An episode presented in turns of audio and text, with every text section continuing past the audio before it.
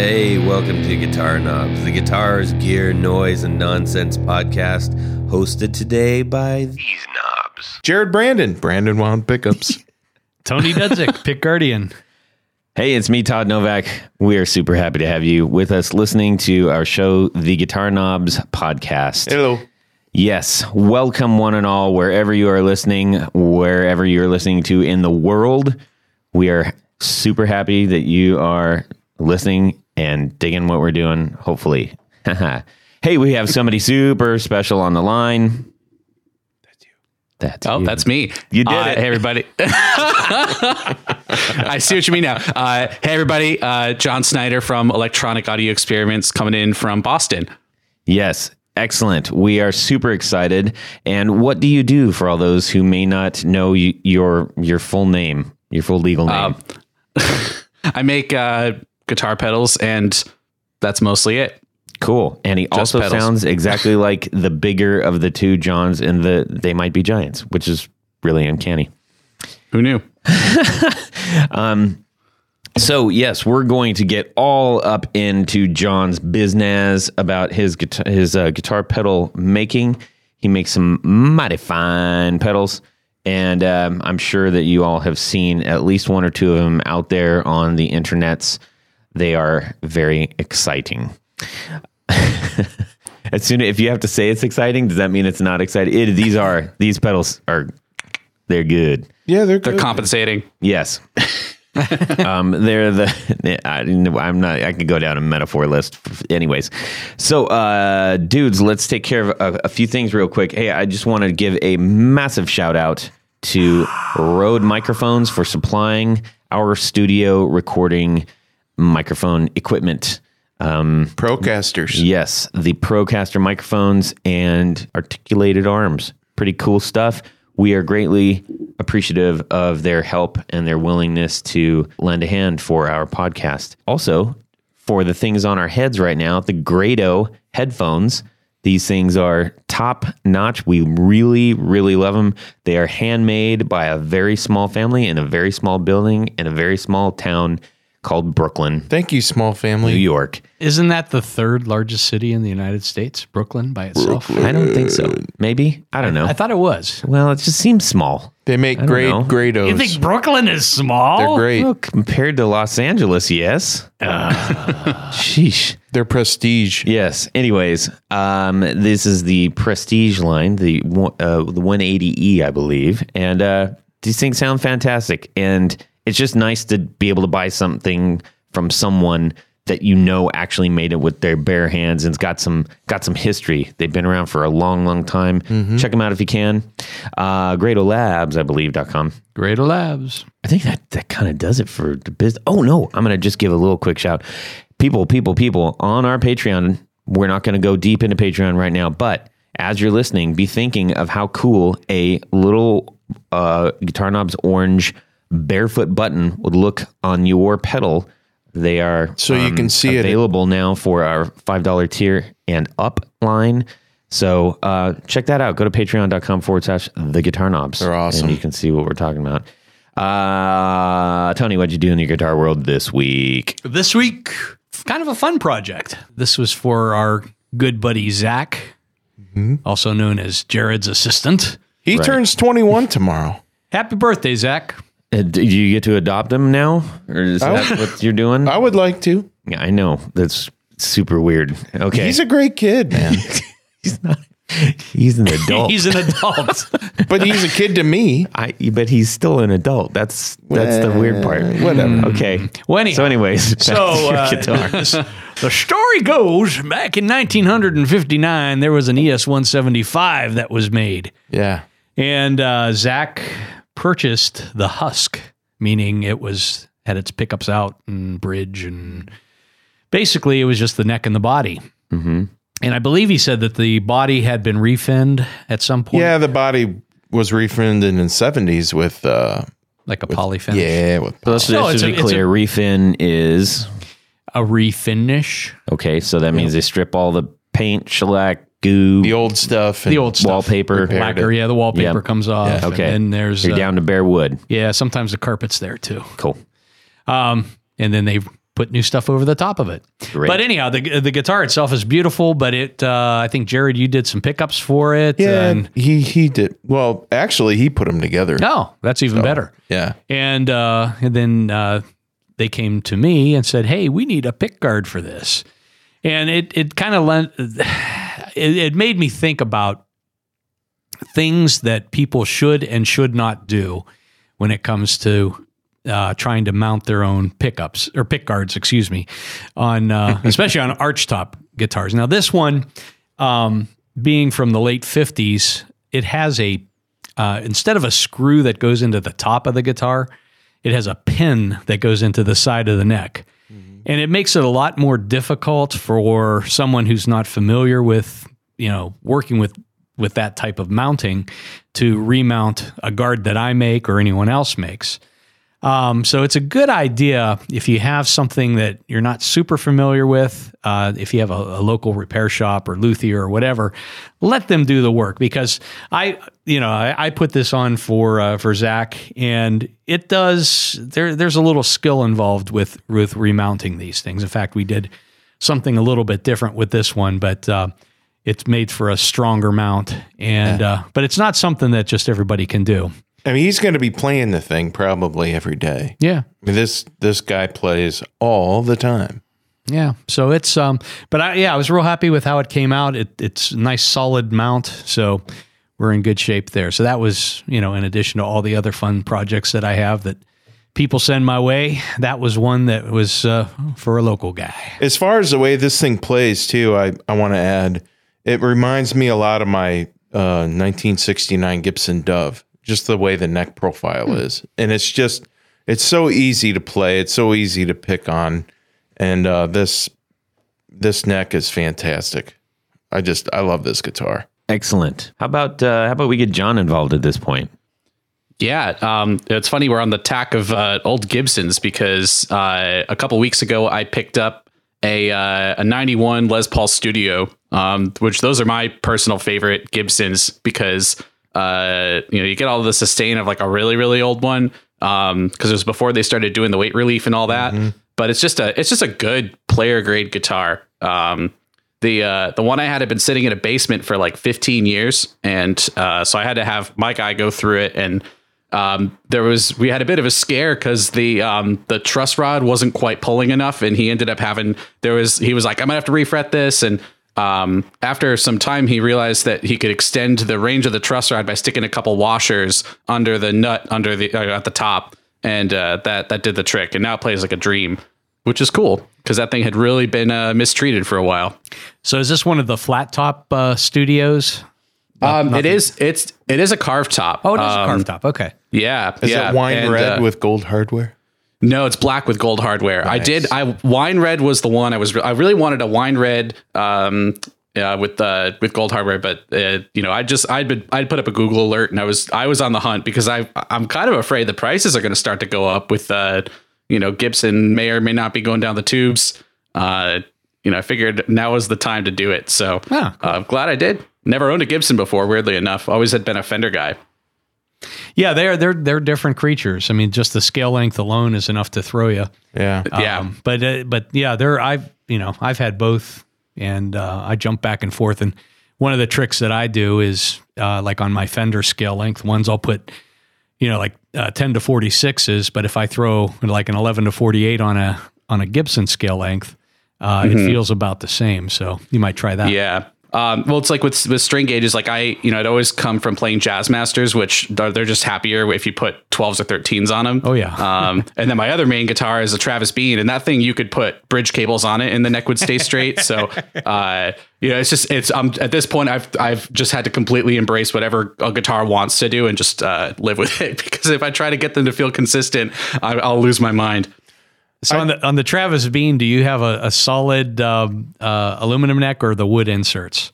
Um, that's that's a solid one. In fact, you you'd said that that uh, Gibson earlier was a was a husk. This one was like a similar deal. Uh, uh-huh. There's this there's this guy. I'm not going to name names, but people who collect Travis Beans and Electro Harmonics pedals know who he is. Um, he this guy is just a hoarder. He's a crazy dude who lives in L A and hoards Travis Beans and vintage E H X pedals. And uh, he's part of the reason why all that stuff is so expensive, because this he was lecturing me on the phone about how he's like, oh, I owned one hundred fifteen Travis Beans, which is like fifteen million dollars in guitars. Um, and, uh, you know, but this he had cannibalized the pickups from this one and listed it on eBay. Um, and so they had no pickups, um, no tuners. It was just, uh, you know, the bridge had been you know, like half the saddles were non-original. Um, so I had bought that guitar for a song and then sent it down to uh, Electrical Guitar Co. to get it refurbished. And Kevin did an incredible job um, because, uh, you know, like he even wound the pickups. They they they stamped out the pickups on the same hardware that they use uh, for the, the vintage ones. Um, and he's got all the, you know, the drawings and the patents and stuff, and he owns the rights to them now with oh. uh, Travis Bean's widow. So they were able to do everything to the original spec. And it's, you know, it's still, I would call it like player grade vintage, even though it's a, you know, real iconic instrument from, from the seventies. Yeah, so that's the way to go. Yeah, definitely. Best of both worlds, right? Because like, I don't feel like it's uh, this like priceless relic that I can't play. Right. But it's done right. It's done the definitely. absolute rightest way it could have been done. Absolutely. That's pretty cool, man. Yeah, it's good. It's good stuff. So you know, I'm sort of like fleshing out the assortment. I, I didn't have a normal humbucker guitar, so I was like, oh, that, this Les Paul will do the trick. And I, I'm loving it. You know, the only thing that if you were going to change anything on that, or or maybe you would have to, would just be the pots them, themselves. They make really good pickup. Gibson makes good pickups. The pots, mm-hmm. I think, would be something that I, I would replace down the road. Oh, yeah, they were they were shot. Um, okay, they, so you they already did. Totally.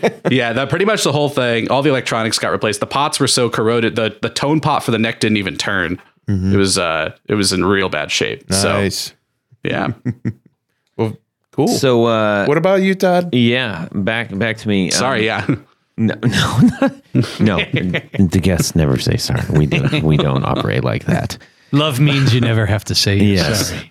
I'm blushing. So I, well, let's see, me. Well, we went out to uh, the guitar show uh, out in Indiana, mm-hmm. and um, I think we're going to probably be talking about that one for a little while. I think we all got some really neato stuff.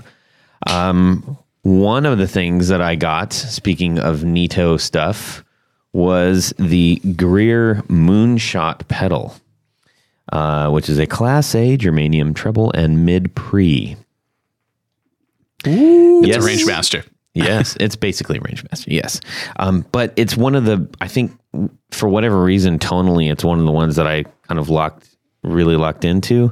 Um, I was at least intrigued by it, so I wanted to uh, check it out. So I made a uh, made a good trade, and um, uh, so yeah, I'm excited to to play with that. I I plug. I've only been able to plug it in for like just a blip because I've been super busy, but um excited to to play with that. And we were talking before the show about, you know, uh I'm looking down at my board and I'm like, hmm, where does this go? Um, you know, because I got a cu- bunch, couple fuzzes and overdrives and rats and boosters and stuff. And so it was just uh, interesting to, to, you know, I mean, obviously I can sit there and play with it. It would be, it's a lot easier to know, to have a better idea of it before you start unplugging everything and getting into that whole mess, because that's like an hour long rabbit hole. But uh, John, you had you had some thoughts on that.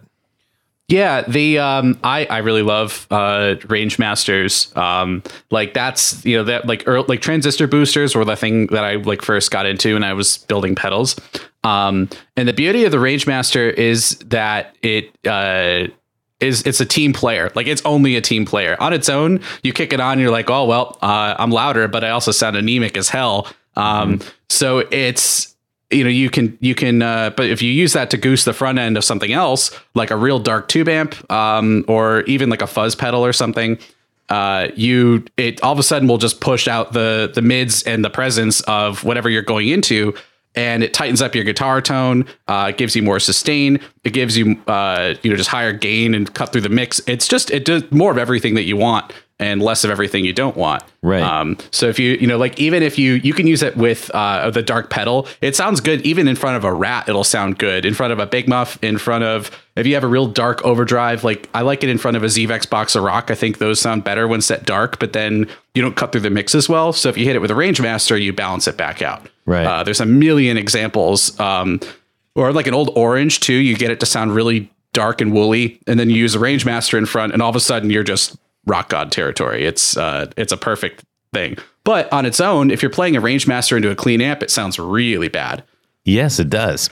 it's just it's just not what they were made for. Yeah. Um, um, I, I actually had it at the uh, end of my chain, and mm-hmm. um, because, again, that was the easiest place to, to plug it in r- real quick. Um, totally. Typically, I have a... Um, I've got a Boss equalizer with just the mids just kind of bumped up just like about a notch.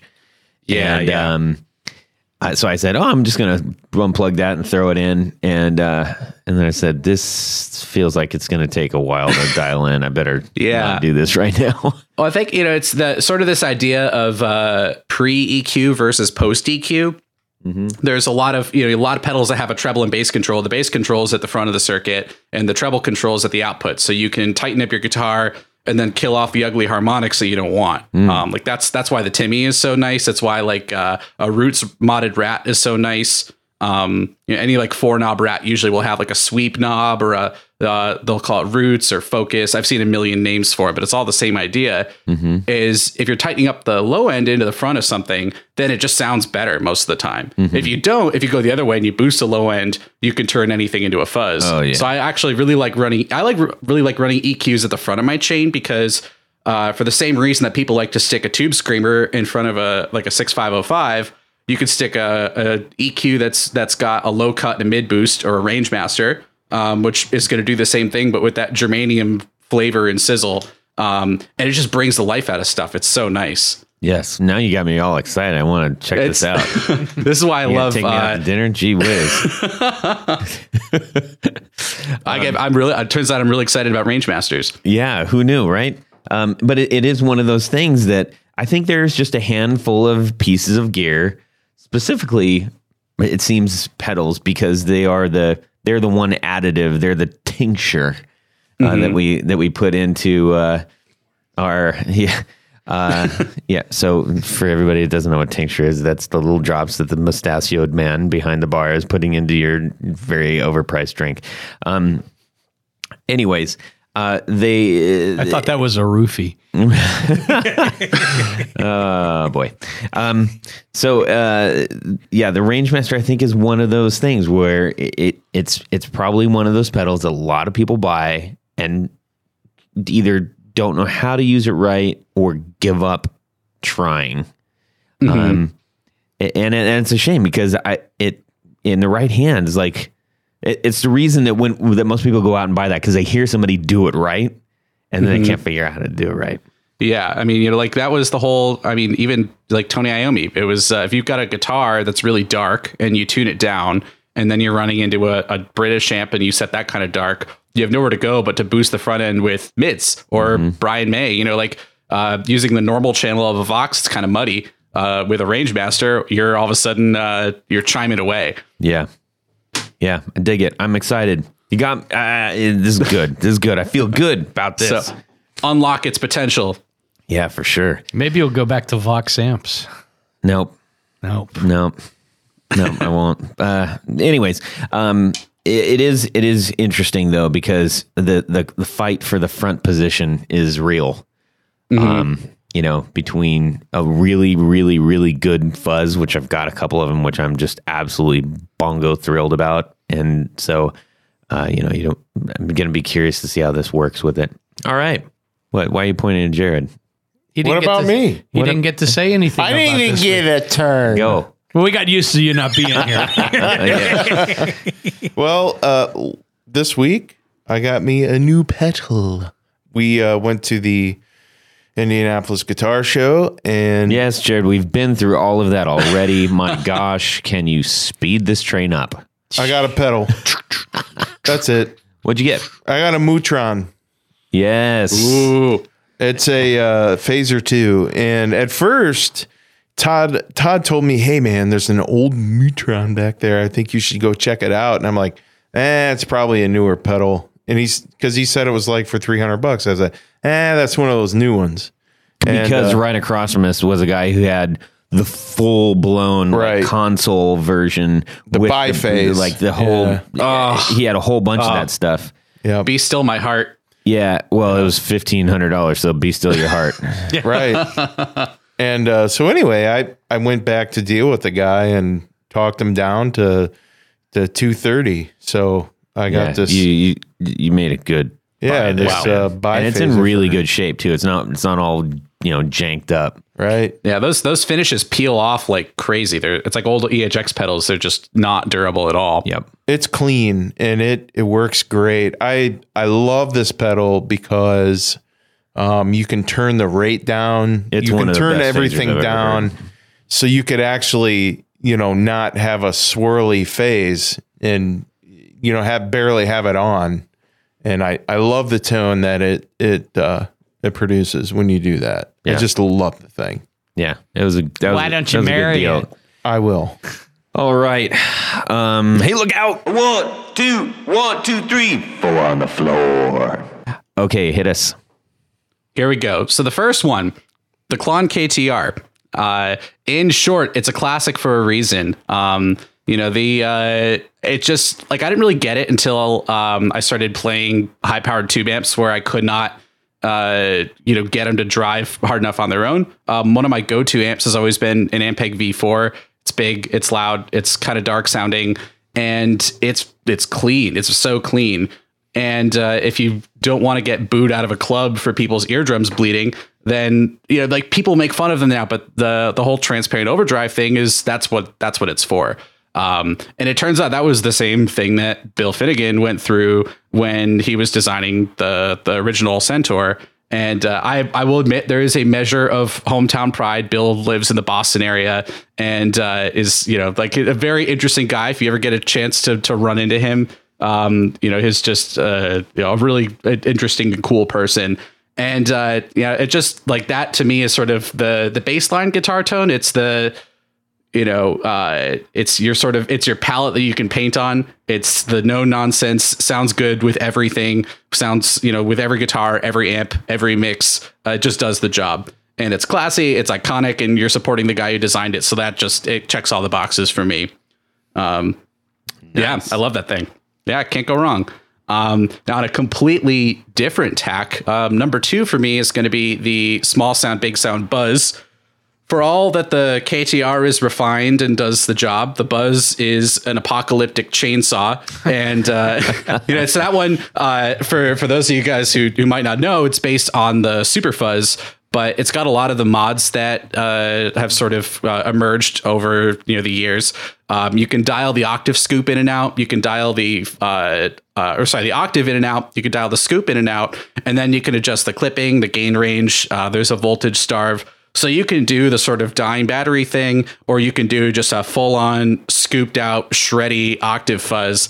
And uh, it's it's just amazing. If into a loud, dirty amp, especially, it just it sounds like the end of the world. It's incredible.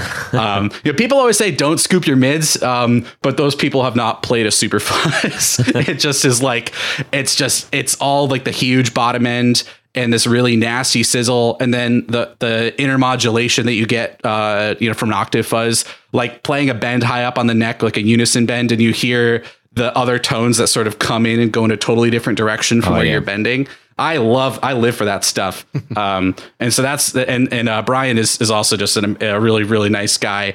Um, great musician, great pedal designer. That thing is, uh, a particular favorite of mine. That's it's awesome. Just, it's just awesome. That's so the that's, third, that's the third mention in a row of, uh, super, the, the, the original, the O G Superfuzz. My the people, or, the orange and blue. Yeah. It's, it's great.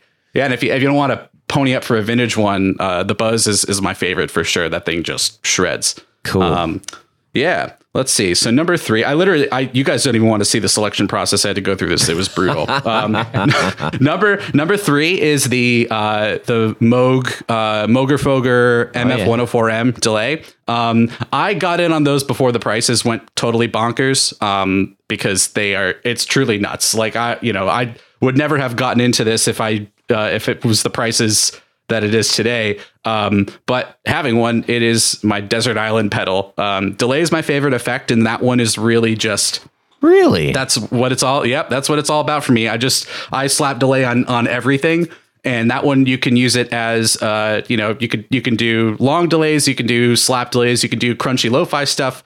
You can use the L F O to get really weird, or you can do a really, really nice pitch vibrato. And it's got, uh, you know, it's got its own onboard uh, gain. Like, you can get it to clip, and it's very musical, um, plays nice with other things. It just sounds awesome. Um, and it's just, it does everything. I haven't even dug in really that far into the, like the C V control and, um, you know, the, the expression stuff. I'll occasionally use an expression for the feedback or the L F O, but uh, even on its own, it's just, it's just perfect to me. Man, it's killer. You, I love you're that killing thing. This four on the floor with the descriptions. I, this is great. I did my homework. You guys yeah. got your got your blurbs to write out. Um, I like it. But yeah, that, that thing is a, a desert island pedal for me for sure. Um, so the last one is the Caroline uh, Meteor. Um, that one is another pedal that to me just never fails to inspire. It's uh, you know, like I really like um, kind of metallic guitar sounds, like clangy and. Um, you know, the, the, the sort of, um, like bitey, like lots of harmonic content, like so much that you start to get string noise and mm-hmm. pick noise, but it, it adds to what you're doing. Um, and the Meteor is like the reverb version of that. It, uh, you know, it's just, it has that really like, sort of rich clangy thing. And then of course, uh, you can overdrive it, which is a theme that I like with, uh, effects that ordinarily don't distort. Making them distort gracefully just adds to the whole, um, you know, especially with how it takes other pedals, with how it sounds into a dirty amp. Um, you know, like uh, if you take the Meteor and you crank that drive and then you run it into it into a dirty amp, um, it kind of reminds me of uh, like a Fender Spring Reverb unit, those old tube Fender Spring Reverb units. But uh, you're not limited by the Spring Reverb. You've got this more expansive, uh, for lack of a better word, modern voiced, maybe plate voiced reverb. Um, and then of course you have the Havoc switch where you can just let it go crazy if you want. So it's uh, it does it all. It's great. And Philippe is a sweetheart. Man, that was outstanding. That's the least I've talked my entire... So can we go back to the first one, and could you talk a little more about it? Do you, um, no, you, you know what? You have, uh, you've mentioned a couple things, and for, uh, I think, for some listeners out there that are, you know, just maybe just getting into the pedal game or, um, you know, just don't know. Um, you talked about clipping and L F O a couple times. Would you mind just kind of elaborating on those terms? Yeah, sure. Um, you know, the clipping is um, sort of, I guess, I guess uh, the electronic term for distortion. You know, if you look at a pure sine wave, it's just going up and down. It's uh, minding its own business. And if you use an electronic component, which can uh, sort of lop the top off of or bottom off of a sine wave, then the, we refer to that as clipping the waveform. And if you clip a waveform, then you get frequency products, which are different from the original. Uh, we call those harmonics. And that's why uh, people will refer to the harmonics of a distortion pedal, even or order harmonics. And um, you know, like that sort of idea that uh, distortion is just adding more stuff onto the top of a signal um, in order to give it this sort of richness. And some of those harmonics are ugly, but we like that. We like that ugly sound if, you know, when used judiciously. Right. Um, if you take a signal and you add every single harmonic to it, you get a square wave, which is a fuzz flavor that is usable and people like, but it's nasty too. It's, uh, you know, uh, so there's, but there's a ton of shades in between, and you could talk about, you know, how hard something is clipping, how uh, smooth something is clipping. Mm-hmm. Um, and that's a really good way to describe different textures of distortion and fuzz and tube amps and whatever else you might have. Right. And so, so that's, for, that's for those of us who are not familiar with a sine wave, it's essentially think think about like when they're showing the, uh, the you know, the, the the little tiny readout, and there's a there's an up curve and there's a down curve and there's an up curve and there's a down curve and there's an up. So when that's nice and smooth, you have an undistorted signal. But as soon as you start seeing it do kind of more jaggedy type things, that's what we're talking about.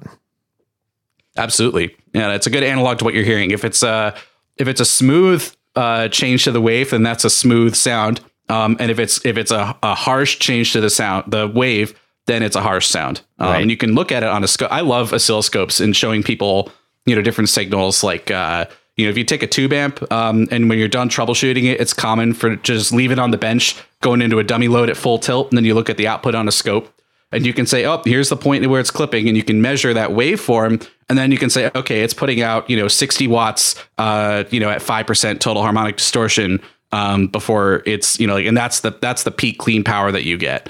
Um, right. And it's cool, cool to show that to someone who doesn't really know, like, oh, what's, what's the waveform, or what's, uh, you know, guitar turned into electri- an electrical signal actually look like. Right. Right. Scopes are awesome. Yes, exactly. Cool. Um, that was very, that was, that was a, a super solid four on the floor. I'm very happy right now. This is, I'm very, thank you. Thank you. I feel very smooth myself right now, actually. I don't have any anxiety. It's great.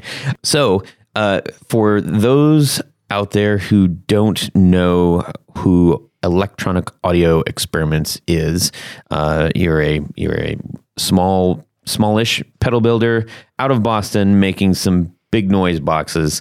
Um, maybe arguably your most f- notable one is the Model F E T. Is that fair to say? I think, I think so. That's probably the one that's, that's kind of, uh, riding the hype train. Right. Right. And instantly recognizable as a bare metal. One of the, I think one of the earlier uses of the bare metal box, by the way, I, if I recall, um, really, yeah, I, I seem to remember first seeing that as, oh, you know, because everybody was doing like insane graphics and colors and sparkles and everything. And mm-hmm. Here's was, uh, you know, a bare metal box. And you had the, uh, the, the first one that I see has the red knobs on it, the, the red notched knobs, um, mm-hmm, mm-hmm. with the, the familiar Sun amp-esque kind of graphic on it. And I was just like, this is really interesting looking. And it looked like somebody who was technically minded actually put it together, not, Not um, necessarily like, yeah, this is rock and roll, man. You know, it was more like uh, a, a different approach. It was it was interesting. It caught my eye the very first time I saw it. For nerds by nerds. It's uh, it, we, we didn't want to get a cease and desist from from uh, the band named after the amplifier, so uh, we we used the circuit symbol for a J F E T um, and kind of made it into a sort of Sun style logo. Mm-hmm. Um, And, uh, you know, that sort of that people seem to be into that, which makes me happy. Yeah, it's it's super cool. Uh, and I think for the most part, I think it's fair to say that your pedals are pretty much riding the dirt train. Can we can we pretty much say that? I would say that we're we're uh, I'm working on growing out of that. But right now, that's absolutely the case. Well, that's funny. The reason I said really when you said my favorite effect is uh, delay, mm-hmm. because I mean, we got some pretty powerful boxes of sonic destruction sitting here. So that just kind of, that caught me that caught me by surprise. Like when we had, when we had Johnny from Daredevil, he mm-hmm. loves fuzz, obviously. Mm-hmm. yeah, yeah, totally. um, so uh, that, that just, that just kind of threw me off right there. But um, we, you were kind enough to send us four really outstanding pedals, and one of which, Thank by you. the way, Tony and I both noticed this, and we both gave each other the oogle eyes, because on one of these the number is zero zero zero. Oh yeah, Might the uh, zero that, zero zero zero actually. Yeah, the the that longsword, that was the first uh, version three that I ever built. Um, that was the, cool. the so hang on, wait a minute, I'm reaching for it. I don't want to knock things over. No, the uh, the dude incredible.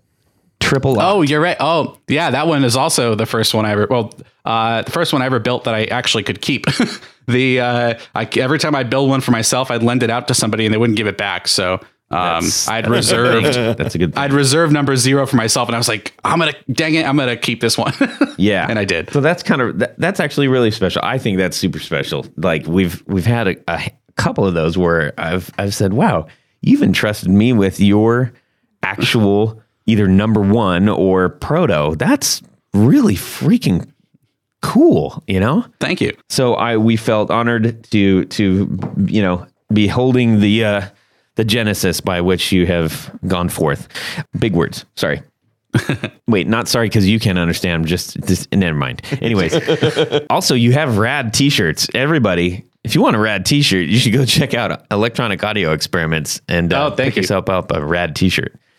Uh, yeah, if you guys uh, like oscilloscopes, yeah, yeah, yep, that's my old Tektronix uh, four five three. It was one of the first uh, non-vacuum tube oscilloscopes that wasn't crap, and uh, you can still find them on eBay for like two hundred bucks. It's yeah. it's huge. It's deceptively huge. Um, it's like it's like two feet long, uh, like behind the panel. I have a challenge uh, for you. All right, I have a challenge.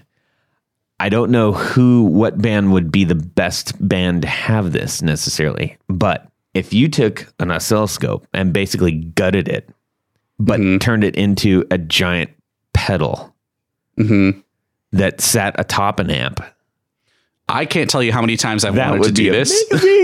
The thing, I mean, the, the thing weighs as, as much as a, a mid mid power tube amp. It's uh, it's really crazy. You actually you can take an old T V, um, like a C R T T V, mm-hmm. and uh, you can pick off the signal from your speaker jack, not from the amp itself, but actually like the power amp signal, and use that to drive the T V tube in parallel with your speakers. And uh, if you set up the deflectors right, um, you can get an, an oscilloscope display on a big C R T monitor. Uh, that pl- goes along with your guitar signal. Man, not for the faint I don't of heart, know what though. You just said, but I... all right, you guys, you guys know like the, the dumbest you know, guy in the room. Okay, usually. You know the big, the big old, the big old T V yeah, monitors. No, I got you know, they got I, a, got I, a tube in them. Um, you, you can use me when your you start talking about rocket launchers and stuff. I, yeah. Oh, the uh, yeah, the I'm sorry, my um, my grandfather was a you know he worked on he did T V tubes um, uh-huh. like the you know he worked at the Magnavox plant down in uh, in Greenville, Tennessee, where they made uh, Compactron tubes. And so I, I've learned a, a lot about that. Uh, That's cool. You know, try to figure out like he he passed away before I got into engineering. Um, But it was, I was like, wow, this, this is really cool. I wish I'd asked some more about it. So I've had to like find stuff secondhand and learn a lot about it, but it's, uh, it is extremely interesting stuff. That's that neat. Technology. That's neat. So you, you, while we're on that subject, why don't we, why don't we just kind of find out how you kind of got into this? Where did you kind of get the music bug? Oh man. So I actually, I started playing uh, classical violin when I was six years old. Um, six. And That was that was that's when you you know, if you want a, uh, a kid to get into classical music, uh, it's amazing how impressionable kids from like four to six are, especially by learning by ear. Um, I didn't learn how to read sheet music until I was in uh, middle school almost. Did um, you use the and, Suzuki method? Yeah. Yep. I was Suzuki. So, so my guys uh, Yep. Yeah. That's what I it's, started it's, on.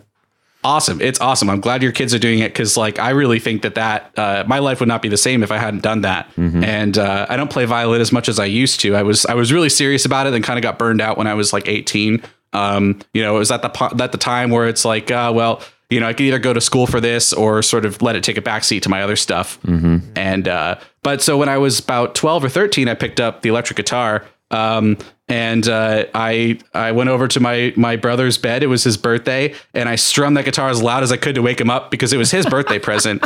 And, uh, he played it for about a summer and then he kind of stopped caring about it. And so I, I started using it and, uh, it was, I was, I was enjoying it well enough. I played in like some crappy pop punk bands and stuff. But then uh, I was in a band with this kid who had more money than sense and he was always buying gear and leaving it places.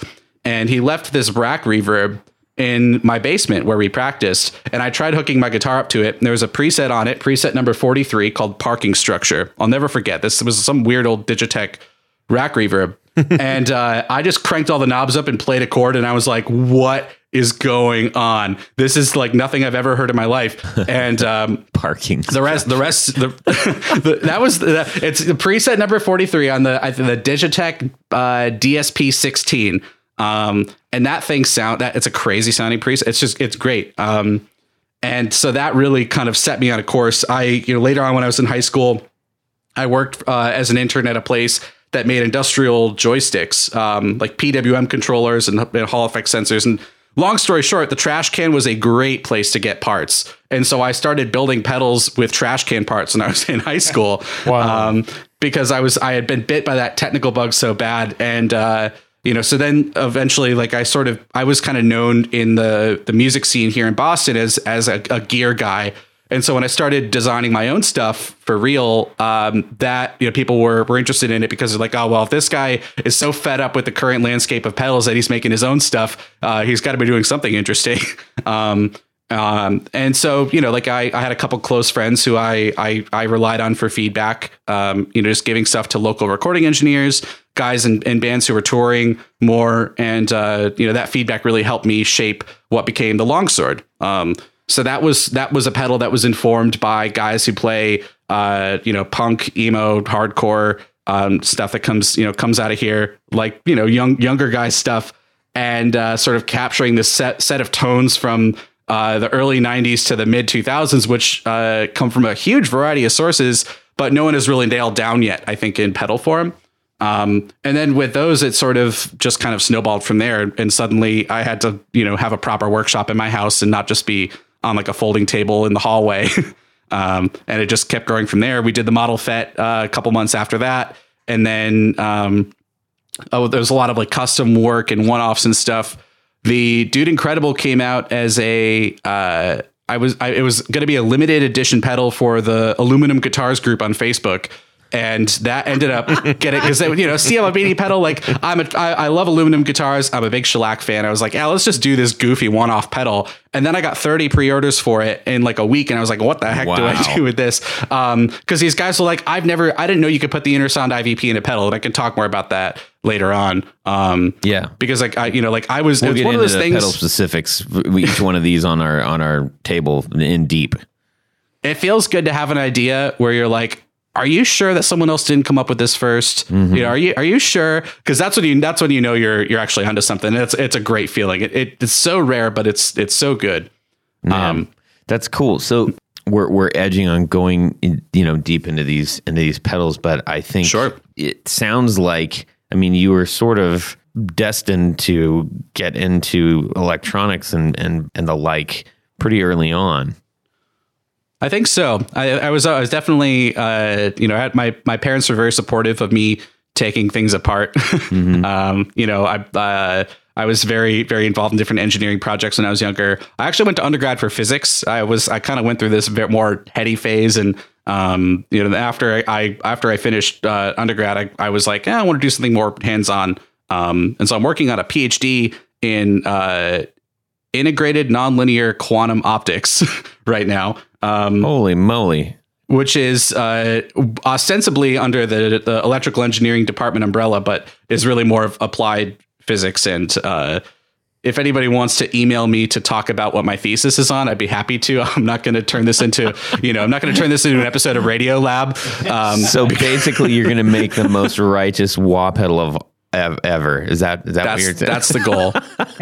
and and tangled photons are the secret to the Hendrix tone. Uh, yeah, you get mu- neutron price for them. Yeah. I love you some tangled neutrons. that, that's awesome. So you you you actually, unlike a lot of people that um, we interview about pedals and stuff, they they tend to kind of say, I had. N- I had no idea. I'd never soldered anything before. I didn't know anything about circuits. I just started going. But you, you were, you had the tools and you had the the uh, the wherewithal to say, I know how to put these things together. Like kind of right out of the gate, it sounds like. It it's that's it's both true and not true. I think uh, you know, like I didn't do I did my undergrad in physics, so it was all very heady, you know, math heavy stuff. Mm-hmm. Um, and when I when I ended up working my first job out of undergrad, I actually had I actually came back to the place where I'd interned in high school um, as a like a quality control production engineer, and that was where I was like, oh, I actually, you know, like you actually had to put stuff together. And then I came back to grad school, and I'm working as a T A. And for intro level electrical engineering courses, um, and the even higher level stuff. And you have undergrads who don't know how to put a breadboard together because, uh, you know, they're what they're being conditioned to do is design stuff on a computer, simulate stuff, do a ton of math, um, and then work as a big team of engineers where the senior people have the, the hands-on experience of building stuff and the lower level people are doing the dirty work. Right. Um, and then eventually through on the job experience, you learn how to build stuff. Uh, you learn how to work with your hands. Um, but it's really not something maybe in your like senior project or something, but that's what I've really noticed um, at a lot of schools is it's like a very, there's so much you have to learn just to, to work in this modern world of, of, di- you know, analog, digital, mixed signal, power electronics, um, computer stuff that you can't really go too deep into any one thing. So I had taken a couple engineering courses for fun when I was working on my physics degree to make things even more confusing. Um, but when it actually came down to building a pedal or being like, well, how do I make Uh, a pedal that, you know, does this thing that I saw in a textbook, but also sounds good on guitar uh, is extremely difficult. Um, and that's why people kind of rely on the tried and true wisdom of an existing design. They'll say, oh, well, you know, uh, the cutoff frequencies in the Ibanez Tube Screamer that make it so mid heavy. It turns out there's a reason they chose those. Mm-hmm. Um, you know, if you made a pedal that was like a Tube Screamer, but it was uh, flat across the frequency response, which is what a traditional engineer would want. You want it to be hi-fi and all that. Sounds really bad. It just sounds really, really bad. Mm-hmm. Um, I know because I thought that would be a cool idea and I breadboarded it and it was terrible. Um, So there's a lot of things you have to learn by being a guitar player. So that's sort of the... That's uh, you, you mentioned breadboarding a couple times. Um, I know that plenty of people out there are, are going to say, I know what a breadboard is, dude. But tell us what a breadboard is, will you? So uh, a breadboard is a big grid with holes, um, and the holes are connected electronically underneath. Then you can stick components in the holes to make a temporary circuit that you can use for prototyping. And it's great because you can hot swap the important stuff and then really get a feel Uh, for what it's going to sound like before you solder it up permanently and box it up. And um, you, you can desolder stuff, but it sucks. It's not fun. Yeah. So uh, it, I'm sure probably some of you guys have seen out there where it looks like there is a like mini like cookie or waffle looking type structure with a bunch of wires and diodes and transistors and all kinds of stuff, like just sort of sloppily. It looks a little sloppy how it's all put in, but it's, you know, you see all the the the pedal guts and it's all stuck on this little whiteboard. That's a breadboard. Um that's what we're referencing right now for those of you who don't know. But um, if you want to see really pretty breadboards, uh check out Jack DeVille's Instagram. uh he's he's the he is the most meticulous breadboarder I think in the history of mankind. It's crazy. Do you know what his handle is? I think it's just Jack DeVille. um He's uh he he's the Mister Black guy. Uh, for those who, like who are listening at home, Jack David. Oh man. Anyways, uh, excellent. Uh, I'm just, excellent gets me out of anything. So let's talk about the uh, pedals that you sent us, um, because absolutely I, we were all very very excited about them. Right now on our little table here, we have the aforementioned longsword. We have the um, also aforementioned. I guess I can't use that twice, can I? You just have to use that once. That is the model uh, model F E T. That's mm-hmm. F E T Franklin. Fra- what's what's F? Frank, uh, Foxtrot. Foxtrot. Yeah. Field effect transistor. Field Fox effect Trot, transistor, or Echo that Tango Mo- model F E T. Yeah, the the. The uh, veteran here couldn't get to the mic fast enough. uh, sorry, Jared. Oh, what are you going to do? And also we have the Dude Incredible pedal, which is pretty much, that's that's apropos. Uh, we also have the Beholder, mm. which is weird.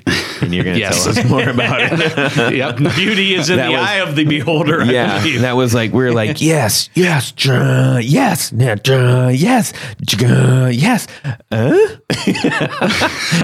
uh, yeah, so, that's that's a wild card. Yeah, totally. Um, but it definitely, I could one hundred percent see where it has its place. And that person that is going to look for that is just going to be like, oh my gosh, this is the, this is the thing that I want. Exactly. Um, so let's see. Um, why don't we go? I, I want to start with the Model F E T first, because that's that's the first one that I plugged in. I think that's the first one. That, does that? That was the second one. Second one. Let's go with the Model F E T. All right. Tell us all about it. So that one, um, I uh, I really everyone wants a Sun Model T uh, if you like big uh, like high wattage amplifiers, but most people don't have three thousand dollars to spend on one if you can even find one.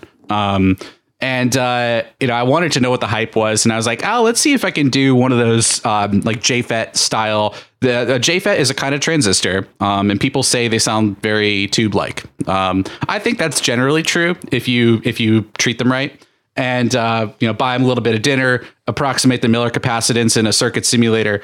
Um, you know, uh, so I, I breadboarded uh, a Model T preamp and I didn't like the sound of it. No, and no, then before, wait, before you go any further, this, sure. this, uh, give a little bit of uh, color commentary on the Sun Model T. That's S U N N, folks. Yes. Okay. So the Model T is, it shares a lot of D N A with the five F six Baseman. Um, you know, that's, that's the amp that really started it all. Um, you know, the, its descendants include the Plexi and the J M P and all that. Um, but it's a, it's a, it's like a J M P that has just a crazy amount of bass, uh, and a lot more clean headroom than you're used to from a J M P, which is a pretty formidably loud amp as it is. Um, the model or the, the, the Sun Model T has, uh, a, you know, it's about one hundred fifty watts power output. It'll, it'll flap your pant legs. Um, but it also has this very un, unmistakable. Even if you're wearing skinny jeans, it'll do. Even if you're wearing skinny jeans, um, you know, I mean, it's an amp that's so iconic that the that a band named themselves after it, and that band is known for earth-shatteringly loud volume, right? Um, and so, you know, like I, I just I really wanted to know what the big deal was, and it's not like I could just go buy one. So, mm-hmm. um, so I I did this preamp, and I was like, man, this thing sounds really limp. Uh, it's just not good. Um, and so what I ended up adding to it on on my breadboard was uh, the power amp. Um, so there is a, a simulated uh, phase splitter. So every high powered amp has a thing called a phase splitter in it, um, and that's job. Its job is to give a signal to pairs of tubes, which work like a two-man saw, um, to to send that signal out into the, your speaker. Um, and the reason for that is, um, you know, in a two-man saw, each person is only pulling half the time. Um, and that's the idea behind a class A B amp, is that each tube is only working on half the waveform. So one tube gets uh, the top half, and the other tube gets the bottom half. Um, and you can do that. You can pair tubes up. So if you have four tubes, you can get even more power. Mm. Um And so, and it turns out that the phase splitter, the, the part whose job it is to give the signals to the pairs of tubes, that clipping is so important for the sound of a lot of amps, especially when they're cranked up. Um, when you crank up an amp, what a lot of people consider to be power tube distortion um, is actually the phase inverter. So if you add that to, uh, if you add that uh, to a tube preamp design, then you get even more grind out of it. You get more range of gain out of it. And at, you, know, you get that sort of clean, dirty sound, which is something that, you know, that's that's just how I want every amp to sound. It's great. Yeah, that's um, how we were kind of describing it uh, or when we were first talking to you. I, I kind of said, this makes me feel like I've got two amps. They're both mic'd that I'm running mm-hmm. through, one of which is just like bl- bl- completely blasting awesome, mm-hmm. like pushed amp sound. The other one is massive amount of headroom and with just a little bit of hair on it, mm-hmm. right? Yeah. And essentially I was able to, to, to sort of blend these two, but hear them both clearly enough. That's, that's what I was kind of explaining uh, to Tony and Tony. Yeah. What see, did, my, my, my experience was a little different. It could be, we had it set, set it a little differently, but yeah, well, there are six well, knobs, so yes. there are, but no, I, I think, I think the thing that I noticed was if you were playing like single notes or simple runs, mm-hmm. it was relatively clean. I mean, you, there was still mm-hmm. a little hair on it, but, uh, if you pull played full chords, it, you know, it jumped into distortion mode. Yeah. So it was, mm-hmm. it was pretty cool. So I, well, that's, that's what I'm saying with like a, a dual sort of, it had two, it had two sounds in it. It didn't. Well, just, you said it very badly. I, I might, I probably did. I probably did. Mine, of course, was it didn't homogenize precise. the sound. It didn't homogenize the sound just because mm-hmm. you had that selection. Right. Yeah. It, it was not like individual notes were like, right. That's like what I said before. But, uh, well, but I said it better. But um, so is that is that the product of the uh, of the F E Ts or the uh, or the? Uh, I would say it's tough because um, like you know uh, like J FET distortion um, you know like has that kind of round edge to it. But if you put if you if you push them too hard, they get this kind of like hash around like one to three K. Like it's sort of just like right in that earworm spot. Um, and so the trick is to if you cascade a bunch of them and you filter it and you sort of push. Uh, you don't push too many low frequencies into it. Um, then, uh, you know, in between each stage, then sort of that the, the the little bits of harmonics build on each other with the, with every stage, um, and that's sort of that's sort of uh, you know why it's it's it's harmonically rich because every little piece is contributing to the whole, rather than one stage that's just being clipped into oblivion. Right, right. No, that was a cool one. I enjoyed that pedal. I'm glad uh, you guys like it. Yeah, yeah. a lot. It's and pretty then, cool. Let's see. What was the first one that I picked? I think what's the uh, that's the long, long sword. The long sword. The long mm-hmm. sword. So, what was the uh, genesis behind the name on that one? Um, it cuts through the mix. Um, also, I really like D and D. That's basically no. Okay. Other than, other than that, yep. Um, you know, the, uh, the E Q is inspired by the Ampeg V four, um, because you have, uh, oh, oh time out, time out, time out. Oh. Let's, um, let's give, uh, the sort of one sentence. What is in this? What, what does this box do? Oh, sure. Sure. Um, so the longsword is an op amp distortion. Um, it's very much in the vein of uh, the anything from the D O D two fifty to the full tone O C D to even buried deep somewhere in its shriveled black little heart, the Boss Metal Zone. Um, they all they all share uh, the same kind of idea, which is you've got an op amp that's doing the heavy lifting and diodes that, that clip the signal, like we were talking about earlier, right. um, to get distortion. Um, and op amps are beautiful. There's a ton you can do with them. And so uh, the goal was to make a very versatile distortion box. Well done. That's uh, well, that's what it, that's what it did. It felt more, um, uh, I would say focused. Mm-hmm. Um, some might actually say, and then maybe um, limited, but I don't think it's limited. I think it's just more focused. By limited, totally. I just mean in comparison to these other two, which have such a wide range of oh, yeah, yeah. tonality and distortion that you can get from um, from the other ones on the table. But that one felt like sort of like this is a uh, this is this is what this does. Yeah.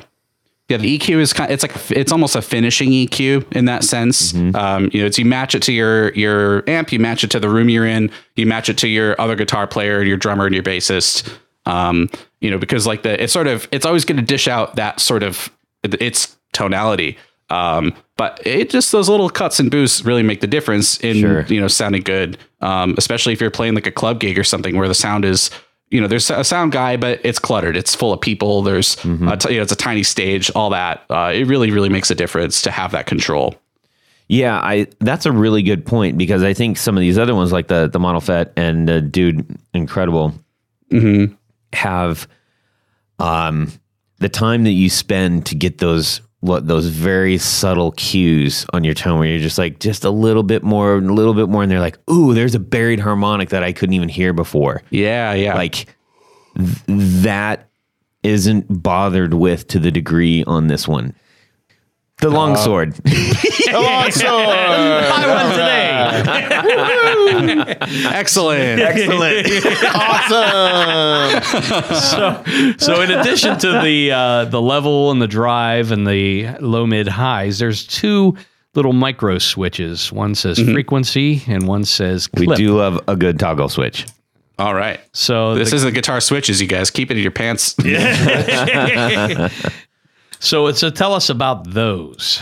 Um, so the, the frequency toggle is tied to the mid control. Um, if it's going to the right, then the mid control is boosting and cutting at one K. Um, and that's that's really great if you know you're if you're uh, you know you got a muddy guitar and you want to just like cut. Um, or if, uh, you know, your, your drummer is all over the place with the cymbals and you want to get out of, get out of his hair, then you can actually pull, uh, pull one K back and kind of give, give it, give that territory back either to the drummer or to the vocalist. Um, and if the switch is left, it's at three hundred hertz. Um, and if you crank it up, then it, it just takes you right into like steamroller territory. Um, it's great on bass. It's uh, a little much on guitar, though. I do like having the option. Um, but cutting three hundred is a really that's my favorite frequency. Like if you just have to notch something out to sound a little more clear, um, the notching out three hundred sounds really, really nice. So that mid function really has like the mid knob and the frequency toggle together can really give you those four things, which is, you know, mid forward boost, uh, you know, uh, nasty boost, um, mud cutter or like pull back out of the mix a little bit. Um, The clip toggle is for the clipping diodes, which is, you know, really like the op amp where the clipping diodes work together to give you that sound. Um, and it's going to adjust the kind of the compression and the feel of it. Um, and I, I, the reason I left that one unmarked because uh, that's a sound that you really kind of find your favorite one and set it and forget it. And then just use, you know, ride, ride that. I don't want people obsessing over the diodes that are in there. I pick the ones that I really like, I think sound good and give you a wide range of options. But Uh, if you're if you start obsessing over specific diodes, then uh, you've, you're missing the point of of playing the guitar. So it's uh, better to just, you know, pick the compression level you want and uh, have a good time. As we often say, use your ears. Yeah, yeah, yeah exactly. So uh, if you do decide to build a kind of a, a Rangemaster kind of thing, you could call it the Mud Cutter, since you I already could. have named that now. Toggles are cool. The micro toggles. Yeah, that's the good stuff. Anyways, um, I love that you put this in the context of a band because I think so often we get a pedal that we think we love and we and we play it and we sound amazing, and then we get it and with the, as you said, somebody's writing cymbals really hard, or you get mm-hmm. um, a bass guy that uh, your frequencies just are not jiving with, and then you're like, well, now what do I do? Yeah, it's rough. Because that's the pedal that I've been practicing with for weeks. I believe you flip the toggle to the left. You flip the toggle to the left. Yeah. Um, or yeah, do that. Just do that. So uh, always. Yeah. Um, but but anyways, I do I do appreciate that, because uh, I, I think sometimes pedals, we we love them, but they can be singularly voiced or mm-hmm. um, singular purpose in nature. And having something on your board that gives you that punch that you want, but still you could you can really be versatile with, as we're going to roll into the next one, I think, the Dude Incredible, which has mm-hmm. gobs of versatility on it. Um, oh, yeah. I had a ton of fun playing with that, and yeah, that's a good one. Immediately Thank you. saw the uh, how useful this could be, especially in a band setting. Cool, cool. So um, tell us about it. Excellent. Yeah, excellent. Um, sorry, I wanted to make sure. I, uh, you know, I, I wanted to hear everything you guys have to say, because this is really it's it's great, great yeah. feedback. Um, so the the Dude Incredible is a very blatant homage to Shellac. Um, that's it's they've been one of my favorite bands for a while. Uh, particularly after seeing them live, I was like, oh wow, I, I get it now, and now I'm kind of obsessed. Um, Where are they from? And so uh, Shellac is a uh, Chicago band. Um, sort of. Uh, Like I would say the one of the main figures in the like touch and go records, noise rock scene. Okay. Um, S- Steve Albini is their guitar player and their singer. Um, he runs Electrical Audio, which is a, a pretty well-known studio. Mm-hmm. Um, and, uh, you know, he just has, he has an approach that I really, uh, sympathize with. You know, it's a very kind of, uh, elevated utilitarian approach, which is like, you know, no bells and whistles, but also do things really, really well and precisely. Mm-hmm. Um, and his guitar rig consists of this weird preamplifier called the Intersound I V P. Um, and that's the left side of the Dude Incredible. It's got the original one is a full rack preamp. I've got one uh, here right next to me in my workshop. Um, it's got two channels that are one clean, one dirty. It's got a huge E Q. Um, the two, the bass and treble knobs that are on the pedal, but also a four band parametric mid E Q. Um, And it's got this very interesting distortion circuit, which uses a transformer in it, um, which is pretty uncommon. Normally, you don't see transformers in pedals, um, except to generate like an octave when there's there's techniques for that. But this is there um, just to to basically filter the signal in this really unique way, um, where no matter where you set the pedal, it's never too harsh. Um, and it also, if you give it too much bass, as I'm sure you guys probably noticed, if you crank the bass knob, it starts to lose its mind. It's just very unique.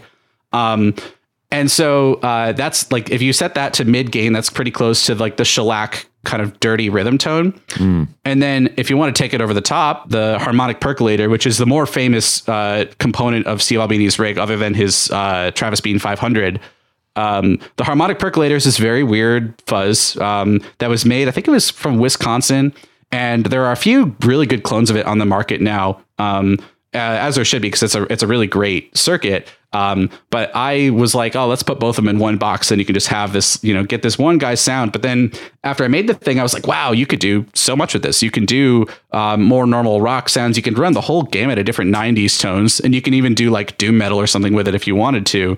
Um, it just is, you know, stacking those two sides really gives a lot of options. Um, so that was that was kind of the the motivation. But I think the I V P is the real uh, winner in that pedal. Um, because it's just such a nice sounding preamp.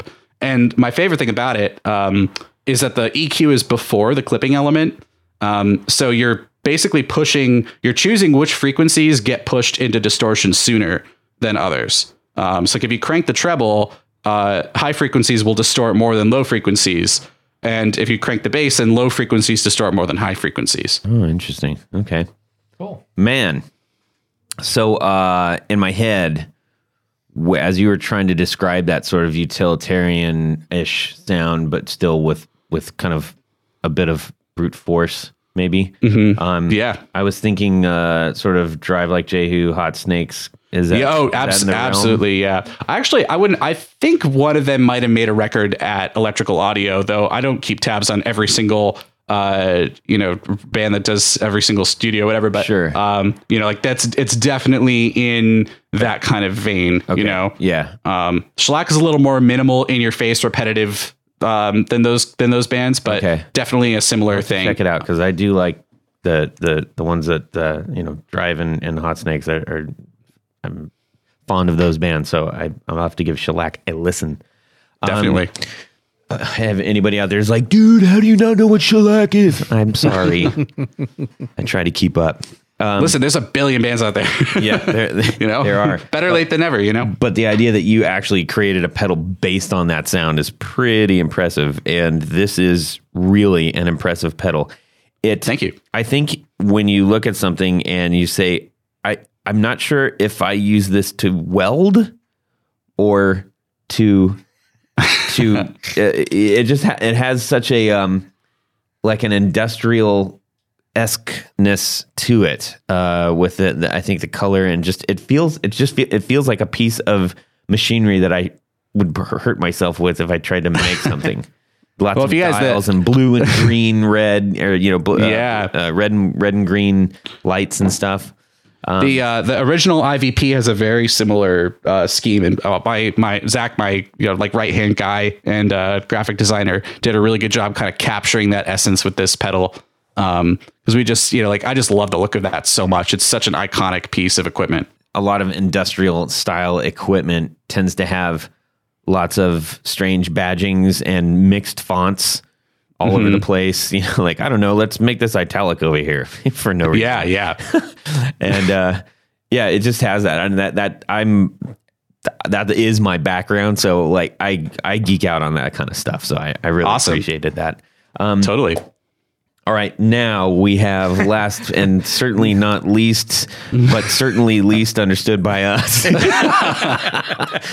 beholder. Yeah, the beholder. Yep. Yes. All right. Tell so there's another that's, the so that's another, um, that's another D and D monster for you. Um, the beholder is the one that's like a big mouth with a bunch of tentacly eyes, and it lives underneath the earth and, uh, will kill you if you come across it. Yes. Um, which is pretty fitting for, um, so this one actually has, uh, the, the earliest version of what would become the beholder is actually older than the model F E T. Um, the older, the, the older. Uh, yep. Uh, the, I was, I was, um, sticking fuzz circuits in people's E H X Holy Grails um, as early as like two thousand fourteen. It just um, sounded really weird.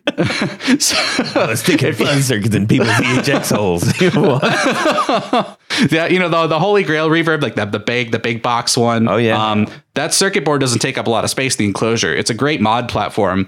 And if you patch in a fuzz uh, before the mix pot, then you can get this like really nasty, dirty, fuzzed out reverb. Jeez, um, that sounds cool. And I had seen this, there was this guy, there was this uh, guy who had a really cool pedal blog, and I don't think he's doing anything anymore, but um, he had done this with a, with a, a fuzz circuit. And he was like, this is a cool idea, but I feel like someone could take this further. And I was like, sounds like a, a great thing for me to do.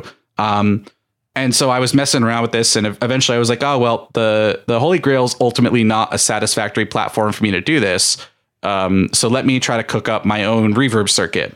Um, and then by the time I cooked up a reverb circuit I was happy with, the fuzz I had been using was not doing the job. So then it was this endless back and forth, and I've been working on it on and off since probably twenty fifteen or twenty sixteen.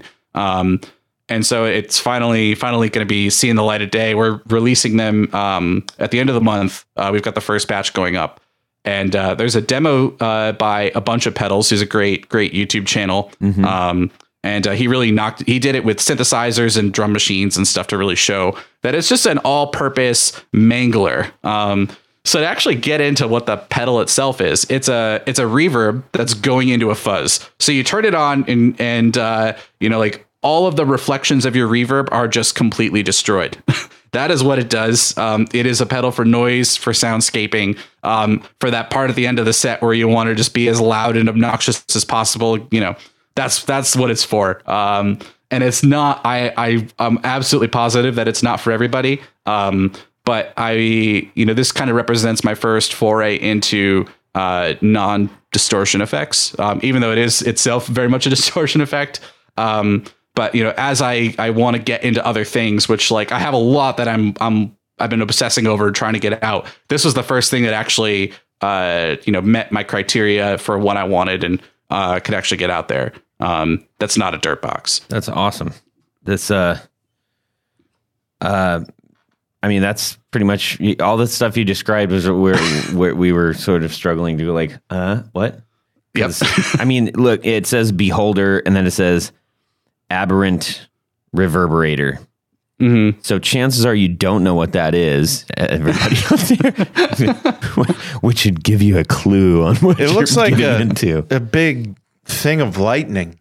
Is that lightning? Yeah, like plasma. I don't know what that something. is. I um, so like my my guy Zach, he does he does the the fonts and the layouts and all that. Um, you know, logos and everything, but um, every once in a while for a graphic, we'll we'll hire out another artist. Um, and so we hired uh, another Boston based artist named, his name is Dylan Sylvester. Um, we played a band together too um, that hasn't released anything yet, but nonetheless. Um, and he does these really cool sort of geometric and textural pieces. Mm-hmm. Um, and uh, so this was one, I think it actually was like plant cells or something that he he messed up in Photoshop, but I'm not one hundred percent sure on that. Wow. I'm going I'm uh, going to say that it's the last thing you see before the beholder kills you. Right. Maybe. Also true. Yes. Probably also true. Um, yeah. And then the, the, the your drone was really interesting. It wasn't very, it wasn't overt as I thought it was going to be. It's a very mm-hmm. subtle drone. So it's not something that you hit and you just be like, okay, ease up on that drone switch there. Yeah, buddy. Totally. It's a it's a nice just additional texture to where like if you are if you are running uh like say you do it at a at a lead area or mm-hmm. some sort of um bridge and a, a really nice way to transition out. You hold that drone down, and let your signal kind of die out. That's that's cool. I wanted to add that that thank you. The color purple. Uh, it's just gorgeous. I love that paint finish that you oh thank you did on that pedal. It's just yeah, it's kind of uh, like there was a whole bunch of scientists and then C C DeVille showed up. I know. Totally. We uh so uh we got our enclosures done um at Disaster Area Designs. And uh, I had been going back and forth. We were try- trying to pick between two powder coat colors, and uh, their print guy was like, "Oh, you want to just do a fade?" And I was like, "I, I didn't even know that was possible." Um, I have a very rudimentary knowledge of powder coating, so this is a surprise to me.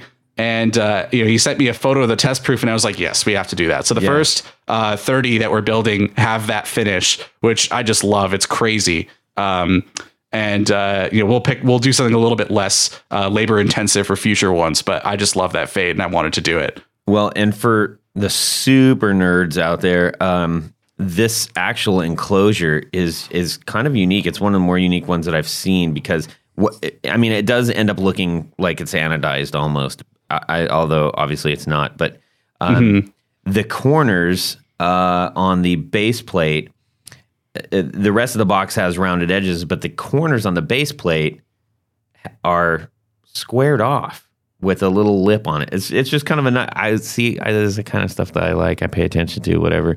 But it's like, oh, look at that. There's those little things right there. It's kind of totally. nice. I like it. I like it.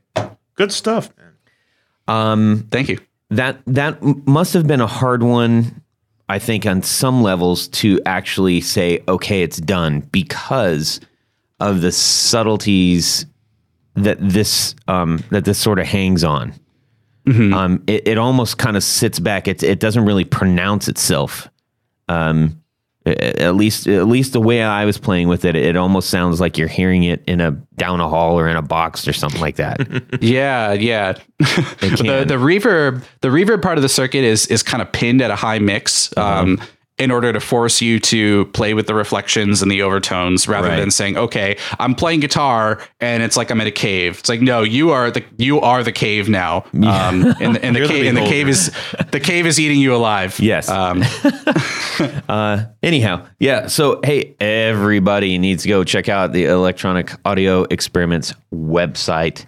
Um right and, now. Um, yeah, right and, now. and and uh, it's fair to say, I mean, these are These these pedals are sort of limited run pedals. I don't mean you're never going to do them, but it's not like there's a huge abundance of them out there, right? This is true. We are, we are a little, uh, you know, like I'm, since I'm still in school, um, you know, and I've got only like a, a couple guys helping me out. It is slow for us to build, mm-hmm. um, and we put a lot of time into these. Everything is you know very painstakingly done.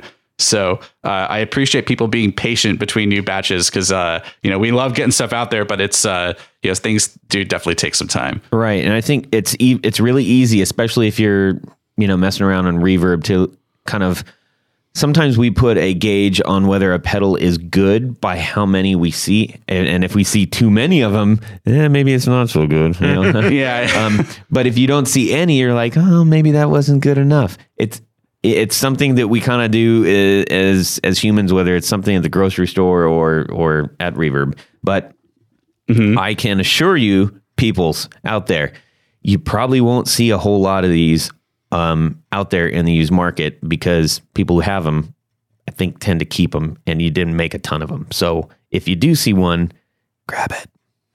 Yes, grab it. So, Jared. It is time for... Would you rather? All right. All right. This week's right. Would You Rather. So you walk into your local guitar repair shop mm-hmm. and a customer bailed on a Gibson Les Paul Standard retop. Uh, he must have ran out of money for whatever reason. So your your buddy there at the shop says, hey, you have an opportunity to buy this for super cheap. Ooh. And the top on it is a fairly, it's a fairly good uh, figure on the top. It's, it's a, a two-piece it's a medium. Top. Yeah, it's a medium. It's like you could go either way on either A, a burst, or are you going to get a gold top? Ooh. Have it painted I gold think, or a burst? I'm going to go gold, hands down. That's that's classy. Uh, and if I really don't like it, then I'll paint it black on top of that and pretend to be Neil Young. There you go. There you go. Secret option C. That's uh, you, I like it. Uh, yeah, that's I, beautiful. I love that. That's that's actually my my Jag bastard that I'm kind of building is got that same kind of thing going on. Right. Uh, I love it. I love it. Uh, Antoine. Yeah. Well, I'm guessing if it doesn't have a lot of flame. Which it doesn't sound like it does. Um, it's half. Fl- it's a. Ha- it's. It's, it's not still bad. Not enough. I want. I want me some flame. But look, look. Those old. Those older ones weren't like all mega flamed out either. Many of them were. I mean. I mean, late fifties. Yeah, they not, had no not idea like what P R S they were. Style like right now, yeah. Like custom shop, like where they're like quadruple it, billion A right, flame. Right. Anyways, it doesn't matter. Make do what you want. Like the weird ribbon looking. This flame. Isn't a flame podcast. Thank goodness.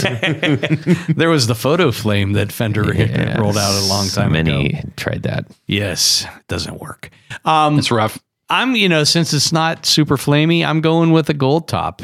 All right, but I would like, I, you know, I, what I love about gold tops is when. The clear breaks off and they start to turn green. Yes. Uh, I love that look. Yes. Yep. Yeah. It is good. Jared. Well, I had a nineteen seventy-one uh, Gibson Deluxe, which, and it had a gold top finish on it. And it, it had that green oxidation-y look going on. So, uh, yeah, if, if I was in this situation, I'm going to go gold. I'm totally going to go gold because, you know, if when I'm seventy-five, eighty years old, I want to see if that gold uh, does the same thing that my seventy-one did. Hmm, interesting. Of course. We're, we're all of a mind here. Uh, yes. I'm going gold as well because I really do love gold colored things. Um, but I want to go, I kind of want to make it Bronson-esque a little bit. And I'm going to go black back. Mm. Okay. I mean, while he's painting it, I'm just going to say black back, gold top. Why not, right? Of course, you could always could always pay him more to retop it with anyways some foray. No, I don't want that. I don't want it.